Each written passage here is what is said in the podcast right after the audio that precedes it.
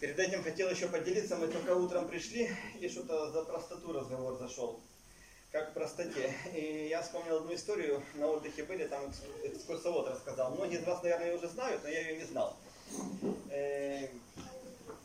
Диоген жил в бочке, помните такого, да, философа древнегреческого?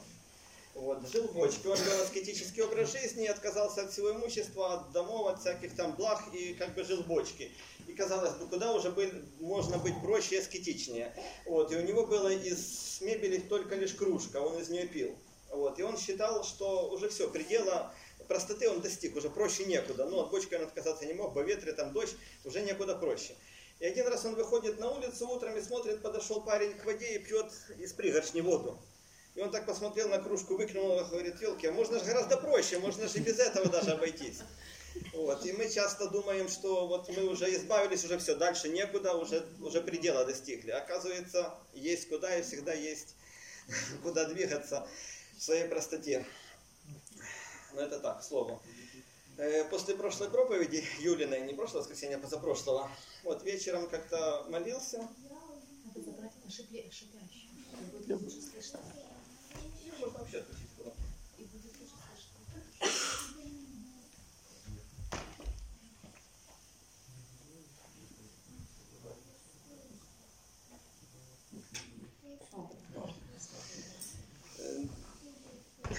Ночью молился, там долго засиделся на Wi-Fi, и поздно ночью пришел уже как бы в номер, и на балкон пошел молиться, и Бог мне показал такое видение. Такое, если как бы кому-то рассказать, на грани сумасшествия, сказали бы, ты больной на голову такой.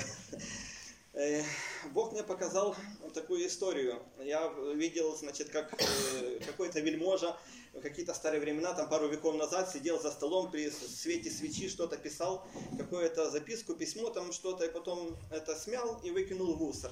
Вот. И я помещаюсь в эту мусорную корзину, и в этой корзине находится много записок. Обрывки бумаги, клочки разные. Вот, и между этими записками заходит, они начинают между собой говорить. И каждая из них хвастается, ну, рассуждает, хвастается, какая она. Каждая хвалится. Там была любовная записка, она красивым почерком написана, сердечко нарисовано, пахло духами. Как бы она говорит, вот я, вот такая красивая, вот посмотрите на меня, я самая важная из вас, вот я как бы такая вот, я любовницу, я то, я сё. Была еще там расписка об имуществе, расписка говорит, что нет, я важнее гораздо, потому что вот того, тот текст, который на мне написан, как бы я решаю вопрос отбора имущества, я решаю вопрос, будет имущество тому принадлежать ли другому. Вот, там еще какие-то бумажки были, и каждая хвалилась тем, что на ней написано, и каждая, и они между собой выясняли, кто из них главнее, кто важнее, кто красивее. Была какая-то бумажка с, с таким красивым вензель, вензельным почерком, я не помню, что там на ней было, она такая бордового цвета, с золотыми буквами что-то написано, не, не знаю, что на ней. Тоже выхвалялась, какая я красивая, посмотрите на меня. И был такой обрывок бумаги косой, которые передали в суде, когда рассматривали дело, и на котором было написано «помиловать». Вот. И казалось бы, что он такой, ну, простой, никакой, ничего на нем такого, он из себя ничего не представляет, просто клочочек бумажки. Вот. А на нем бы было написано о помило... ну, как бы просьба о помиловании, указание, и он решает судьбу человека. И свет свечи погас, и больше я не видел. И на утро потом этот хозяин как бы этого мусорного ведра, который писал это все, взял эти все бумажки из корзины, и утром пошел и сжигать этот мусор. И просто их выкинул в огонь и сжег. Вот. И все они сгорели абсолютно одинаково. Искры пошли в небо от этого костра. И каждый из нас, и Бог потом говорит, каждый также из вас думает о своей важности, о своем предназначении, о том, что на нем написано, о том, какую он роль играет в жизни других, о том, что он из себя представляет, как он выглядит. Но на самом деле важно лишь только то, что я на вас написал, что я положил и что я для вас предначертал. Моя судьба и моя роль, которую я через вас несу в этот мир, вот что важно, а не то, как вы выглядите, что вы себя представляете, кто вы такие на самом деле. Потому что участь у всех потом будет одна, вот, и плата будет за все одна, и поэтому не бойтесь умирать, как эти записки умерли, потому что то, что я в вас положил, будет вечно, останется вечно, оно никуда-никогда не денется. Вот такое видение, как бы я увидел. И так интересно, я его за, буквально за две-три секунды, но оно широкое и такое получилось, как-то вложилось так вот, таким образом.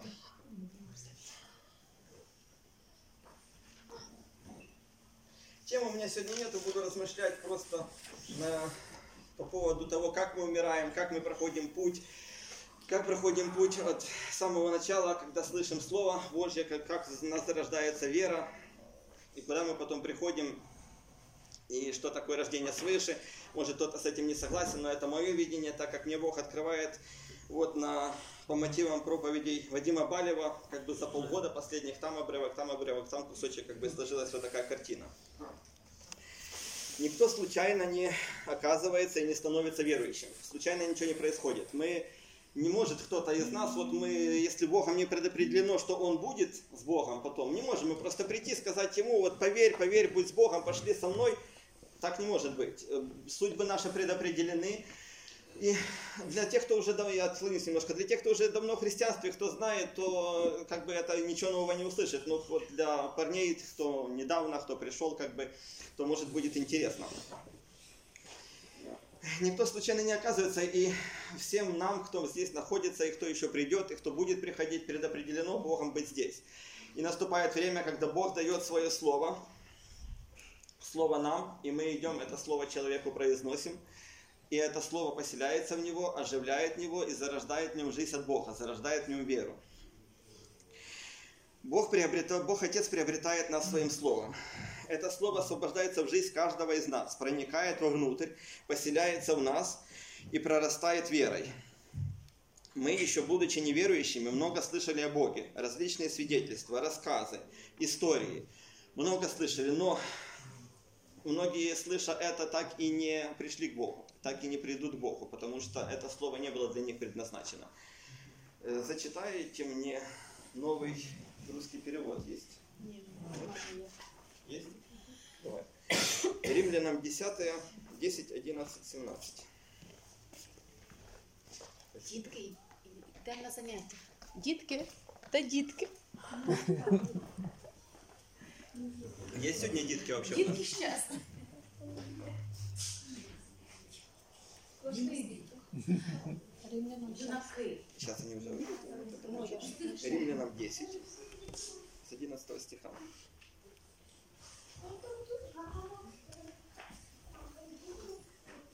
О, я думаю, ты прочитаешь, поэтому читаю. Я получаю, наверху наших никого не было сегодня. Ну там на подушках пятьдесят гривен кто забыл. Алеша? Алеша? Алеша, ты был тут, да? Да. Я еще что пытаюсь, кто был тут? Я думаю, кто-то, а вот там... Какой тебя интересует? Ты думаешь, ты на слате заработала? Кто? Не-не-не, я сам туда не дал. Не, я уже сбился, давай. Слушаем, да? Римлянам десятая глава, одиннадцатый-семнадцатый стих.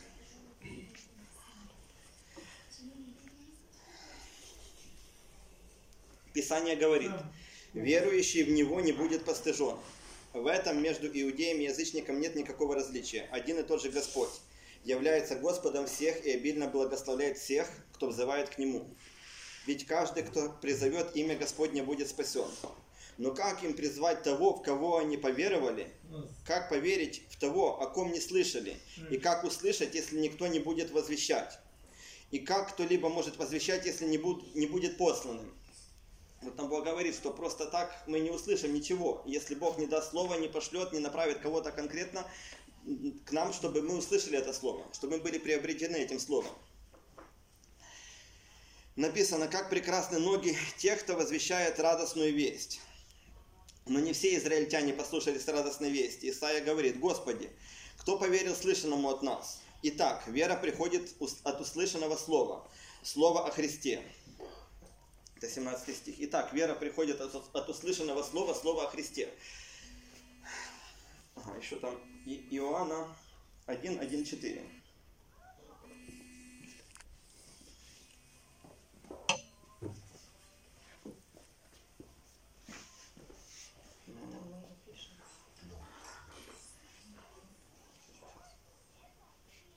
От Иоанна, первый. Евангелие от Иоанна. Жизнь была в нем, и эта жизнь была светом для людей. Да. один, четыре. Зачитаешь? Да. Зачитай. Жизнь была в нем, и эта жизнь была светом для людей. Нет, Иоанна один, один, четыре. Но Господь навел на море страшный ветер. Вначале было Слово, да. И Слово было у Бога, и Слово было Бог. Тот кто, бы, тот, кто было Слово, был с Богом с самого начала. Все было сотворено им, ничто не сотворено без Него. Жизнь была в Нем, и эта жизнь была светом для людей. Да. Слово было у Бога, и Слово было с Богом. Это Иисус, Иисус, который потом нам, в нас входит. Иисус, написано, Иисус есть автор и совершитель нашей веры. Слово, которое дает нам, в нас Бог, это вроде бы как бы просто Слово, но это и есть Иисус, который входит в нас, и потом от этого Слова оно сеется в нас и возрастает наша вера. Бог сеет в нас веру своим Словом, Он высвобождает Слово в нашу жизнь, и от этого Слова потом произрастает в нас вера.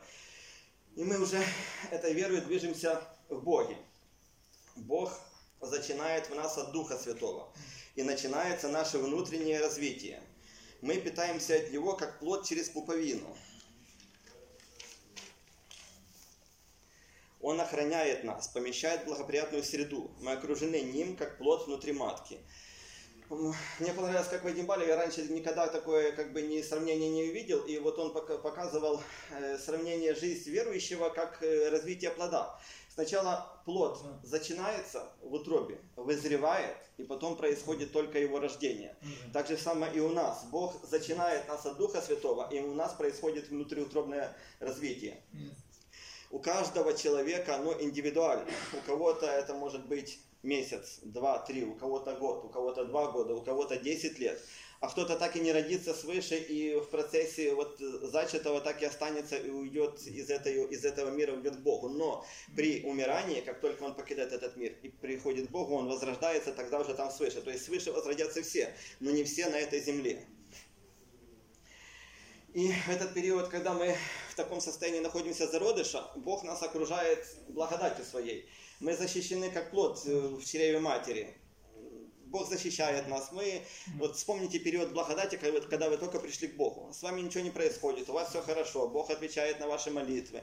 Период благодати, такое благоухание. Бог полностью вас защищает. Он выбирает, чем вас кормить, как... Э, плод питается через пуповину, плод не может выбирать, я хочу есть то или я хочу есть то. Плод на этапе, в начальном этапе своего развития питается только тем, что есть в пуповине. Так же самое и Бог для нас готовит питание. В начале своего развития только Он контролирует, чем мы питаемся, помещает нас в ту среду, которую нужно Ему, до того момента, до момента вызревания.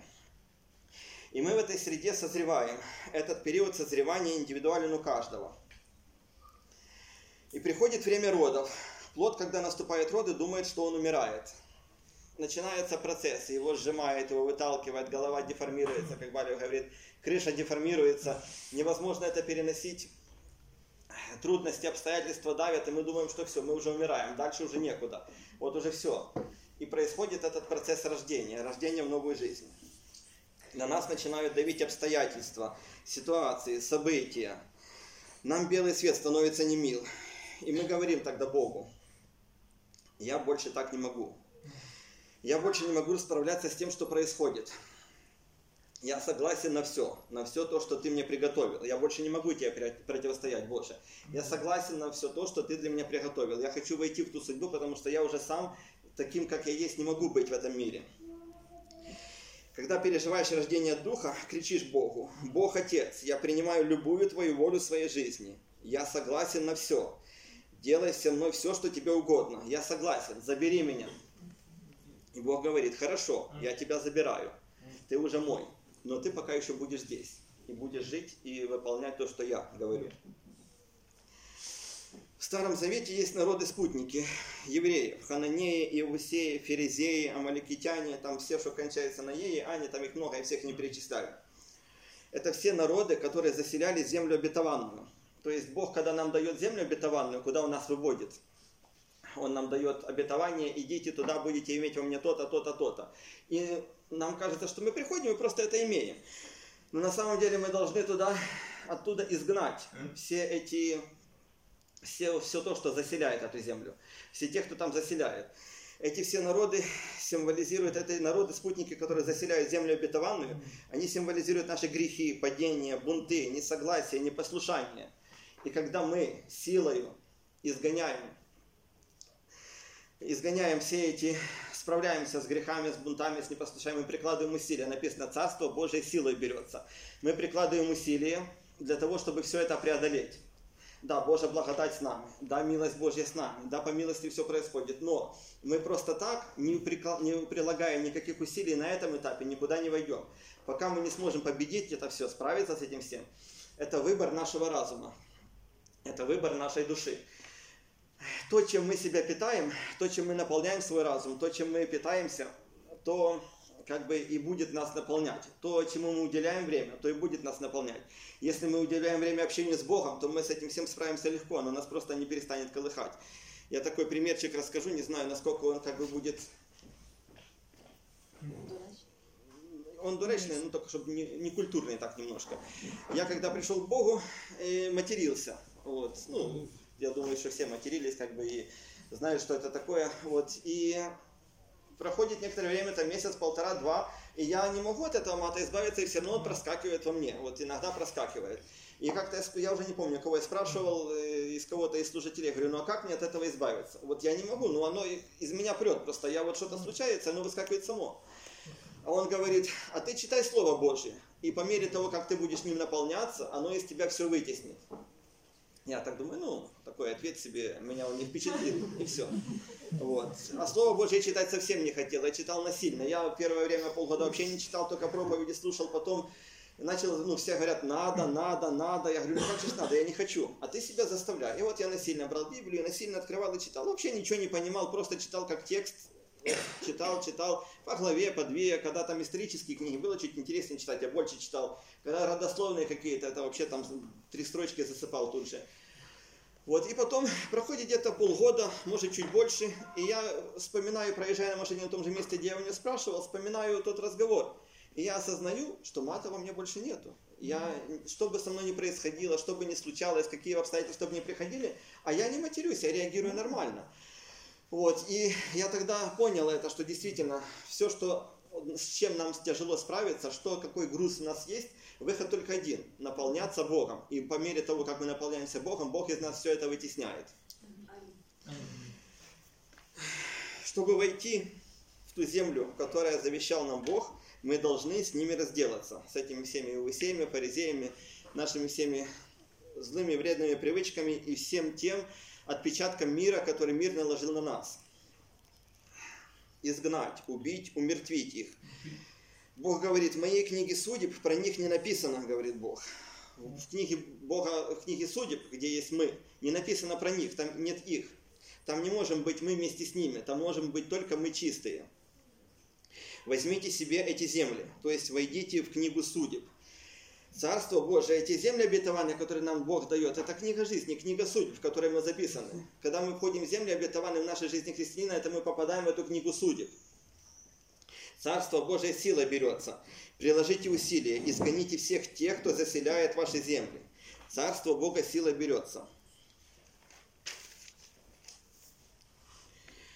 Он сказал, так пойдите и возьмите, и одержите победу в этой битве, и победу вашу будет возвещать звук моей славы. Когда евреи пришли в Иерихон, победу ихнюю, они сами не смогли бы там ничего сделать, но только когда лишь они возвещали, прославляли Бога, и когда слава эта вознеслась до небес, она была громкой и сильной, и тогда только стены Иерихона рухнули. Каждый из нас пытается пронести в Царство Бога что-то свое. Корзинку с ценными вещами, привычки, пристрастия, индивидуальные черты, другими словами, идентификацию этого мира. И пока мы идем с этим набором из корзинки, путь не кончается. Мы знаем, все много раз слышали, что нужно умереть. Нужно умереть для себя, нужно умереть для этого мира, чтобы родиться для Бога, для Царства Божия, чтобы родиться в Царство Божие. И этот процесс... У всех разные, опять же. У кого-то это долго, и мы спрашиваем, ну почему же так долго, ну почему я так долго иду этот путь? А все очень просто, потому что ты еще не все дал, ты не согласился, ты несешь с собой лукошко, где наложено то, что тебе дорого, ценные вещи, от которых ты не хочешь избавиться. И вот э, слушал Юлию, Юля говорила по этому поводу, и мне такую Бог картину показывает, как ты идешь с этим лукошком, вот несешь свое, и Бог говорит, кинь это, оно тебе не нужно, это нет, оно мне дорого, ладно, я тебе дам ношу еще одну, чтобы тебе стала твоя ноша тяжелая. Вот, ты не сможешь нести и мою ношу, и свою ношу одновременно. И он дает на плечи мешок цемента. И ты вот идешь этим мешком цемента, ну корзинку свою тащишь. Вот, второй мешок цемента накидывает. И ты все равно корзинку тащишь. Третий мешок, и ты тащишь. Вот, и потом все, уже понимаешь, что вот рука это уже нужна, потому что я не вынесу это все. И тогда кидаешь уже это все, и тогда ты справляешься с той ношей, дает Бог, который тебе, и ты входишь туда, куда Он ведет.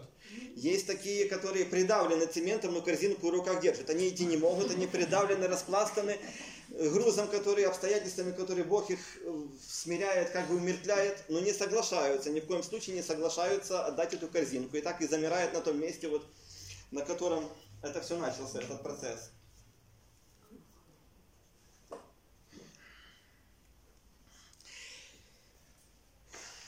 И пока мы идем с этим набором из корзинки, путь не кончается. У кого это год, у кого два, у кого вся жизнь. Пока мы находимся в периоде начального развития, мы думаем, что так и будет всегда, что так и есть. Мы когда приходим сначала к Богу, первое наше время, когда мы только узнаем Его, мы узнали Бога, мы услышали о Нем, мы услышали обетование, мы услышали, что наша жизнь должна быть с избытком, с недостатком, мы живем в благодати, мы думаем, все, аллилуйя, жизнь верующего прекрасна, все хорошо, все удачно складывается, все одни благо... благословения. Но мы кое-что Ему сказали, Богу, в этом периоде. Мы сказали, я твой, делай со мной что хочешь. И Бог эту молитву услышал, ох, Он ее услышал. И мы потом уже пожалели много раз, и мы, и мы много раз передумали, а Он уже не передумает, и Он уже будет нас вести.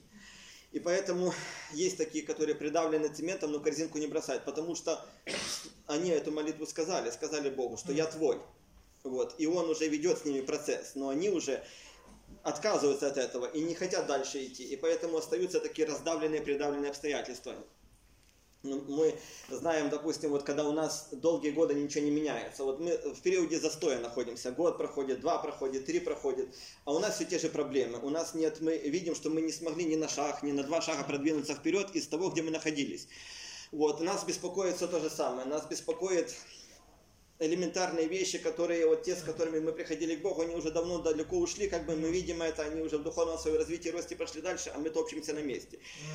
И проходил такой период, и знаю, и просто могу сделать выводы какие. Уменьшение общения с Богом, уменьшение упования на Него. Не хочешь Ему отдать, не хочешь Ему довериться до конца, не хочешь пойти за Ним. Ты отдаешь что-то Богу, и Он говорит, да, вот это нужно оставить, с этим ты расстаешься, и ты не готов с этим расстаться. И вот ты живешь в компромиссе с тем, чтобы быть и с Богом, и с тем, чтобы иметь то, что тебе дорого в этом мире, то, что, э, то, что, имеет, как бы, ну, то, что составляет твою идентификацию в этом мире.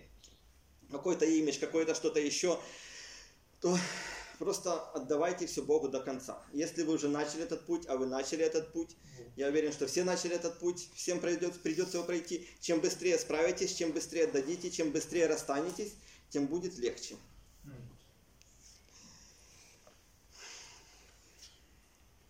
После того, как Иисус сказал, да будет воля твоя, Богу в молитве, Он сказал, да будет воля твоя, Отче. Он, в принципе, потом мог передумать, гипотетически. Он мог потом отойти и сказать, не, я передумал, я не хочу. Но уже ничего нельзя было изменить. Уже он сказал, уже это слово произвело работу, уже все изменилось необратимо, и уже назад вернуться нельзя. После того, как вы пришли к Богу, и вы сказали, я твой, делай со мной все, что хочешь, я отдаю себя в твои руки, уже все, назад дороги нету. Или вы будете придавленными цементом, или вы будете идти дальше. Про Иакова. На примере Иакова хочу привести первое его переживание зачатия от э, Духа и второе переживание Бога, вторую встречу с Богом, рождение свыше, как бы. Так, зачитаю. Так, Иакова, Бытие двадцать восемь, десять, пятнадцать.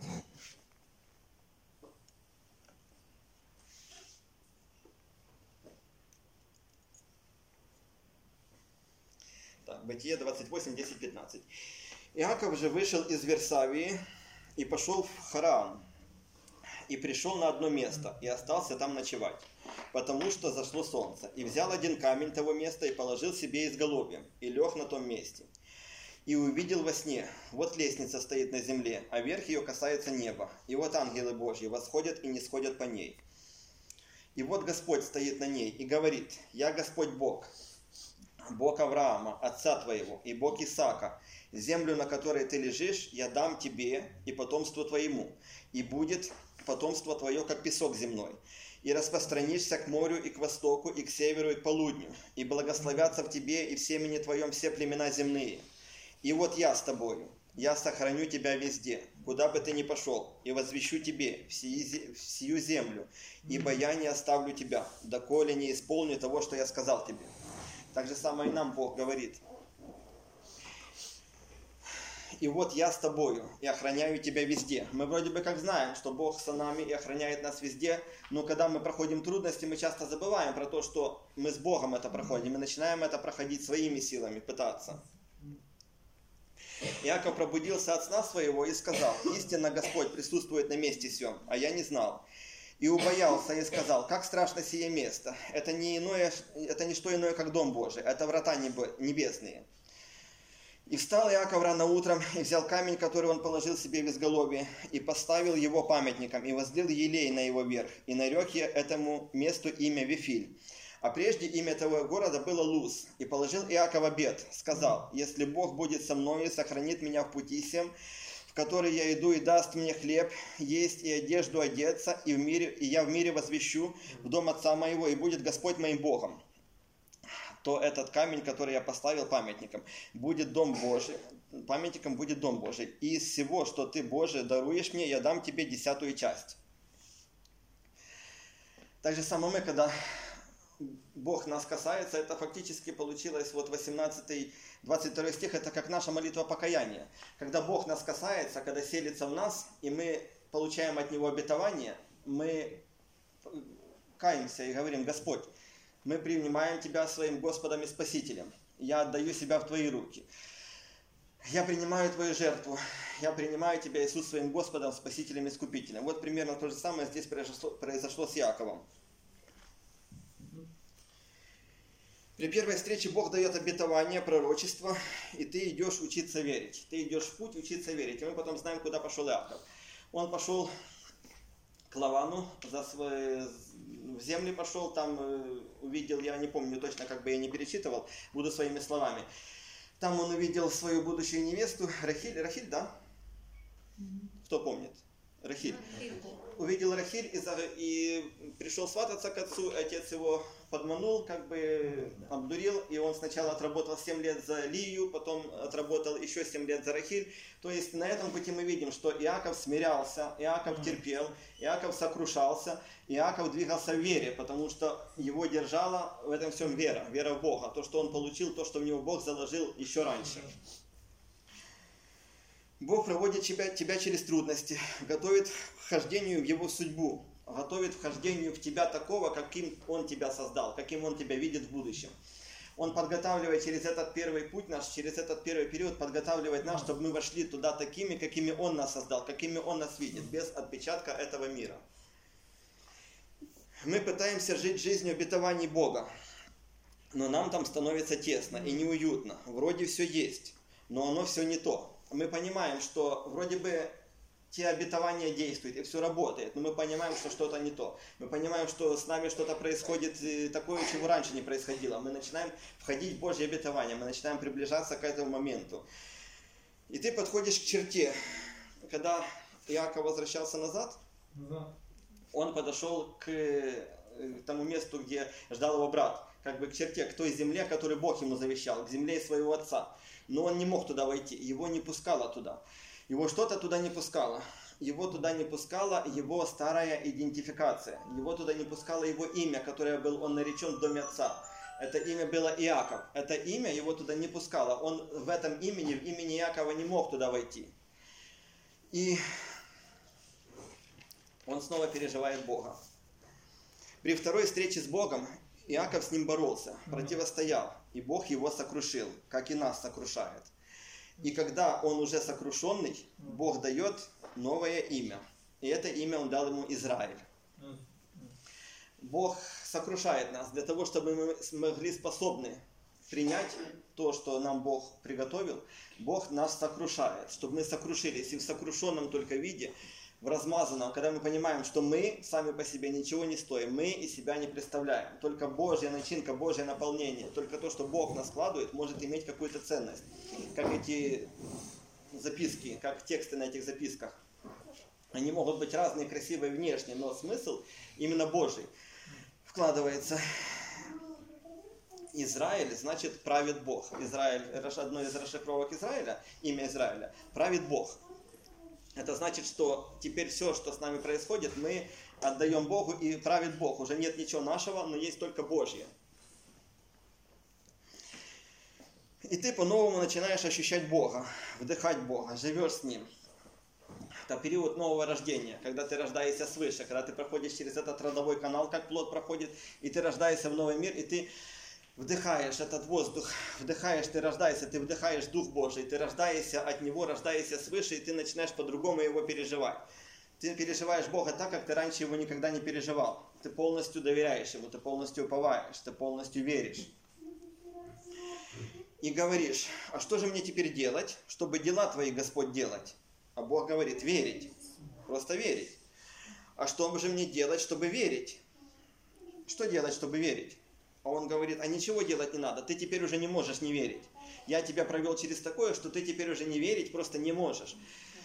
Твоя идентификация, моя идентификация уже всегда в тебе. Ты уже мой, ты записан. Ты записан в этой книге жизни, ты же зашел в землю обетования. То, что я тебя предназначал, то, что я, куда я тебя хотел поместить, туда, ты туда вошел. И теперь не верить ты уже не можешь.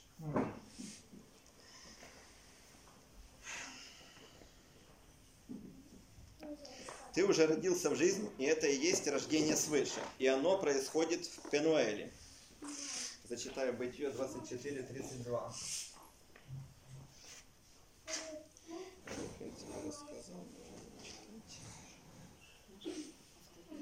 Да.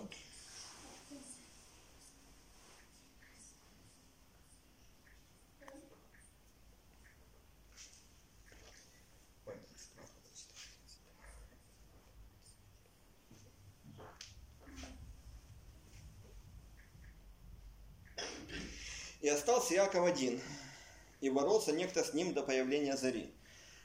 Каждый из нас, я помню, как я этот проходил период, я остался один. Я остался действительно. Мне вообще, я не остался один не потому, что я просто остался один, потому что я понял, что ничто в этом мире меня уже не интересует, ничто не имеет ценности. Я понял, что все то, что я до этого делал сам, и то, что я смог, куда я смог прийти сам, просто зная о Боге, слыша о Боге, с тем уровнем, который я получил, я понимал, что я просто иду никуда, я иду в яму. И стал перед Богом на колени и говорю, Господь, я, мне все равно, что со мной будет, мне все равно, что, куда ты меня поведешь, что ты со мной будешь делать. Я полностью отдаю себя в твои руки. Я полностью отдаю, я на все соглашаюсь, потому что я сам уже просто дальше идти не могу. И тут Иаков остался один, и боролся некто с ним до появления зари. И увидев, что не одолеет его, коснулся состава бедра его, и повредил состав бедра его у Иакова, когда он боролся с ним. То есть Иаков не хотел отдавать свое, он не хотел сокрушаться, и Бог коснулся состава его бедра. Он сокрушил его, он сокрушил его физически, потому что так он не хотел сокрушаться, не хотел оставлять это все. И сказал ему, Бог сказал Иакову, отпусти меня, ибо взошла заря. Иаков сказал, не отпущу тебя, пока не благословишь меня. Будьте в дерзновении, приходите к Богу. Иаков сказал, не отпущу тебя, пока не благословишь меня. Приходите к Богу в дерзновении. Бог любит, когда приходит к Нему в дерзновении, когда мы хотим получить от Него это обетование, когда мы хотим, мы, скажем, мы становимся, говорим, Господь, я не уйду, я не встану, пока Ты не благословишь меня, пока Ты не откроешь мне, пока Ты не ведешь меня туда, куда Ты хочешь меня ввести. И сказал Господь, как имя Твое? Он сказал, Иаков. И сказал, отныне имя тебе будет не Иаков, а Израиль, ибо ты бороться с Богом и человека одолевать будешь. Бросил, Ия... бросил... бросил Иаков, говоря, скажи имя твое. И он сказал, на что ты спрашиваешь о имени моем? Ибо, ибо благословил его там. А, и благословил его там. И нарек Иаков имя тому Пенуэл, ибо говорит он, видит Бог лицом к лицу и сохранилась душа моя. Видел я Бога лицом к лицу и сохранилась душа моя. То место, где мы рождаемся свыше, называется Пенуэл. Вот, не первое место рождения. Это у каждого может быть свое, видение на это. Но вот я принимаю такое, что мы рождаемся свыше именно когда переживаем второе. Второе свидание с Богом, второе пришествие как бы Божие в нашу жизнь. Когда мы отдаем окончательно, уже мы смогли пройти первый путь, и мы поняли, что мы стоим, что мы сами по себе. И мы понимаем, что без Бога, без Бога мы дальше никуда. И мы тогда по-настоящему посвящаемся Ему уже из веры, из обетования, из всего. И Бог входит в нас, и мы получаем идентификацию от Него. И мы рождаемся в ведении. И тогда, когда у нас уже нет ничего своего, Бог рождает нас в ведении. Он дает нам ведение, куда мы дальше идем, где наше место, куда мы двигаемся. Мы готовы уже слушать Его, идти за Ним и входить туда, в те земли, которые Он нам предназначил. И Бог нам открывает наше предназначение, Бог открывает наши места служений, тех, кто мы, где мы, какие мы должны быть. Мы получаем от Него идентификацию. Когда Бог пришел к Аврааму и говорит ему: «Авраам, посмотри на небо, сколько звезд, это все будут твои народы». Авраам посмотрел на это все, недоумевая: «Посмотри на песок, это все будет, это все будут дети твои, все будут потомки твои». Авраам тоже посмотрел, и Бог потом еще приходил ему, и еще говорил ему. И потом написано: «И поверил Авраам Богу, и это было вменено ему в праведность». Внешне мы не видим, как это произошло. Все, кто окружал Авраама, не увидели, как это произошло. Но Бог, сердцеведец, проник в сердце Авраама, проник в сердце Авраама, и он увидел, что Авраам поверил ему, поверил в его слово. И это обетование, когда мы верим Богу, это обетование от Него, предназначение входит в нас, и оно дальше нас ведет. Это ведение дальше нас ведет. И мы переживаем уже свою жизнь совсем по-другому, переживаем Бога совсем по-другому, и все происходит совсем по-другому. Все из нас получат ведение от Бога такое, как бы для каждого из нас отдельно. Но есть глобальное ведение. Есть глобальное ведение, которое Бог не открывает каждому отдельно. Есть глобальное ведение, которое Бог открывает лидерам, патриархам, пастырям. И мы сейчас все находимся в части глобального ведения, которое Бог открыл Юлии, открыл пастырю нашему, пастырю церкви, открыл ей ведение, куда мы должны идти, куда, как мы должны двигаться, что мы должны делать. И мы все находимся в части ее ведения. Мы являемся частью ее ведения. И мы как бы, пока мы движемся в этом ведении, пока мы в нем движемся, мы имеем благословение от Бога. Мы имеем благословение, пребывая в, в этом ведении. Если мы не соглашаемся с этим ведением, мы как отдельно взятая клетка или там часть тела Христа, часть тела церкви, мы не соглашаемся с этим ведением. У нас появляется свое ведение какое-то. Это можно как бы привести пример также само с раковой клеткой, как зарождается раковая клетка. Раковая клетка – это просто сбунтовавшаяся клетка, которая отказывается жить по правилам организма и начинает жить по своим правилам, начинает разрастаться, начинает обрастать, начинает распускаться, распространять свои метастазы, пропитывать своим ведением раковой клетки, пропитывать все остальное, что находится. Иногда ей удается это сделать, или даже часто удается это сделать, и она разрушает тело, в котором она находится. Но Бог эту раковую клетку, так как мы тело Божье, берет, и если ты не соглашаешься исцелиться, не, согласа... не соглашаешься с ведением, в котором ты находишься, Бог берет эту раковую клетку и просто удаляет. Удаляет тебя из собрания, из в другое место, куда-то, не знаю. И ты, если ты начинаешь бунтовать и не соглашаться с ведением.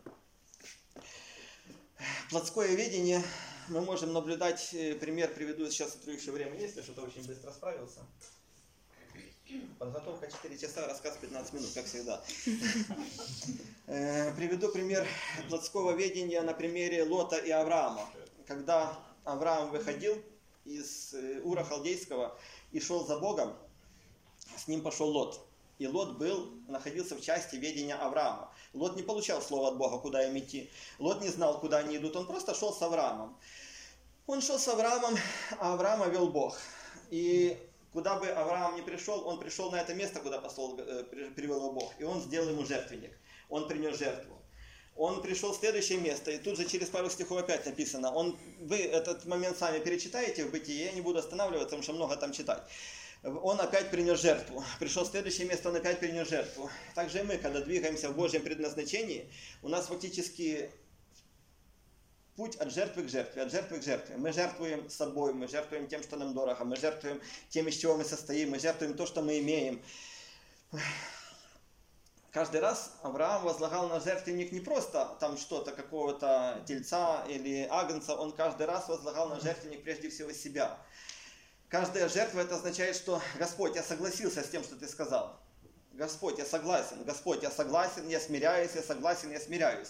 Вот жертвы. Бог там говорит, делай это, да, я согласен, я смиряюсь. Бог нас ведет туда, да, я согласен, я смиряюсь. Это те жертвенники, которые делал Авраам. И Лот шел с ним и был частью его ведения. И Господь водил Авраама по местам засушливым. Он водил Авраама по местам засушливым. В местах сухие он ходил, в каменные, там, где не было растительности. И когда нас пастырь ведет в такие места, нам кажется, ну зачем же туда идти? Ну и здесь хорошо, ну и здесь все нормально, здесь мы уже обосновались, здесь мы имеем свое уже, здесь нам удобно, тут стульчики, там еще что-то, там, ну, уже мы к этому месту привыкли. А Бог говорит, нет, нужно вставать и идти дальше. И Бог же это говорит Аврааму. Вот, но мы что этого не слышим, а Авраам уже идет и передает своим пастухам, кочевникам, говорит, вставайте, собирайте шатры, собирайте свои стада, мы идем дальше. И пока Лот ходил с Авраамом, у него зарождается свое, свои пастухи появляются, свои стада появляются, то есть он их там приобрел по пути, вышел-то он ни с чем, но приобрел он это все по пути вместе хождения с Авраамом. Вот. И мы видим дальше, что возник конфликт пастухов Лота и пастухов Авраама. То есть конфликт наших интересов, конфликт, конфликт двух ведений, конфликт плотского ведения и конфликт Божьего ведения возникает. И Авраам тогда приходит к Богу и говорит, Боже, что мне делать? Вот Лот есть, который хочет отделиться от меня, потому что нам уже нет места как бы в одной земле. И Бог говорит ему, отпусти его, отпусти его, пусть идет. И э, дай ему землю, ту, что он захочет. Вот какую он землю выберет, пусть туда и селится. И, конечно же, Авраам, конечно же, Лот смотрит, я так себе вижу эту картину, что на какой-то возвышенности стоял и увидел в долине, вдалеке долину. Река, плодородная долина, там зеленые пастбища, там много корма для его стад, для его скота, там, там город стоит, там какая-то цивилизация, там красиво, там огни манят большого города. Вот. И он это увидел и говорит, я туда пойду. Он выбирает эту долину. Там спокойно, он знал, что он туда придет и до конца жизни будет жить. Там, там он осядет, там, там изобилие, там благо. Это так он видел глазами своими, и он туда пошел. Он ушел от этой долины. И потом Авраам, ну и получается, это его земля. Это его земля. И потом я залезу на сцену для наглядности. И потом Авраам говорит Богу, а куда мне идти? Где мои земли? И Бог ему тогда говорит, твоя земля от севера до юга, от запада до востока. Это все твои земли. То есть, хоть Лот и выбрал эту землю, это его видение было, это он ее выбрал. Но Бог эту землю все равно всю отдает Аврааму. Это все равно земля, которая изначально предназначалась Аврааму. Это все равно земля остается в ведении Авраама, в том ведении, которое получил Авраам. Вот. И Лот пошел себе там обустроился, и Авраам дальше продолжает свои пути. Дальше идет туда, куда его ведет Бог. Новые земли окультуривает, приносит жизнь, приносит свою культуру, приносит туда в засушливые места, в сухие места, приносит жизнь. Так как мы идем в засушливые места и приносим Слово Божие, приносим живую воду, приносим Иисуса туда, где засуха, туда, где изголодались по Нему. Что происходит с Лотом? Он выбрал самое красивое, самое лучшее место. И мы потом узнаем дальше, что это место оказалось то, где стоит Содом и Гоморра. Он выбрал Содом и Гоморру. Когда мы выбираем, отделяемся от Божьего видения и идем за своим плотским видением, мы говорим, нет, я с этим не согласен, вот я вижу так и так, я знаю так и так, и выбираем самое красивое на наш вид, но мы потом по результате оказываемся в Содоме и Гоморре там, в том месте. И чем это все закончилось, мы знаем. Еще интересный момент,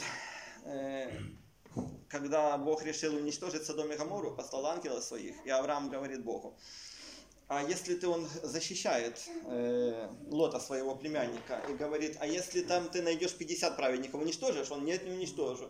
А если ты найдешь там меньше, уничтожишь? Не уничтожу. А если ты найдешь э, там одного, уничтожишь? Не уничтожу. Но получилось, что, к чему я это рассказываю? У Лота-то не было завета с Богом. Завет с Богом был у Авраама. И ведение Авраама, завет Авраама с Богом спас Лота. Спас Лота. Так же само, как Иисус спасает нас. Мы сами не спасаемся, мы спасаемся только через Иисуса. То, когда Авраам ходатайствовал перед Богом за Лота, так же само Иисус ходатайствует перед Богом за нас. Он не просто стоит и вот так вот каждый раз, когда мы что-то делаем, Господь, вот проведи его туда. Нет, Он просто своим присутствием, своей кровью на Христе, это вечное ходатайство, оно уже произнесено и оно вопиет постоянно, не умолкая. Это ходатайство за нас, ходатайство Иисуса. И так же само, как Лот соправедником не был, но по ходатайству Авраама он стал праведником. Он сам до этого ничего не прилагал. Он также сам заслуживал на ту же смерть. Но он стал праведником по ходатайству Авраама, и Бог его не погубил. И хотя праведник был один, Авраам, но вместе с ним вышла вся его семья. Жена и дочери. То, что с ним потом произошло, с ними произошло. То, что они не послушались, повернулись, то, что потом грехи впали, это уже такое. Но изначально по обетованию Бог их вывел. Как написано, спасешься ты и спасется весь дом твой. Бог всегда дает шанс и выводит. А как мы потом этим воспользуемся, это уже выбирать нам и делать нам. Вот. И когда мы умираем для себя, когда мы умираем для этого мира, Бог влагает в нас это ведение. Мы находимся частью ведения. Мы имеем личное отношение с Ним, это наше личное видение, и мы находимся частью ведения церкви, частью ведения, в которой Бог нас поместил. Ведение этого собрания, ведение пастыря.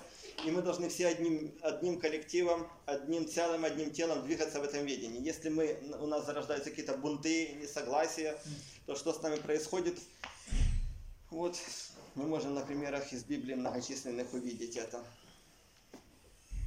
Вот, в принципе, все, что я на сегодня хотел сказать, чем хотел поделиться. Аминь. Аминь. Мы немного раньше закончили, но ничего. Да. сорок, сорок пять минут.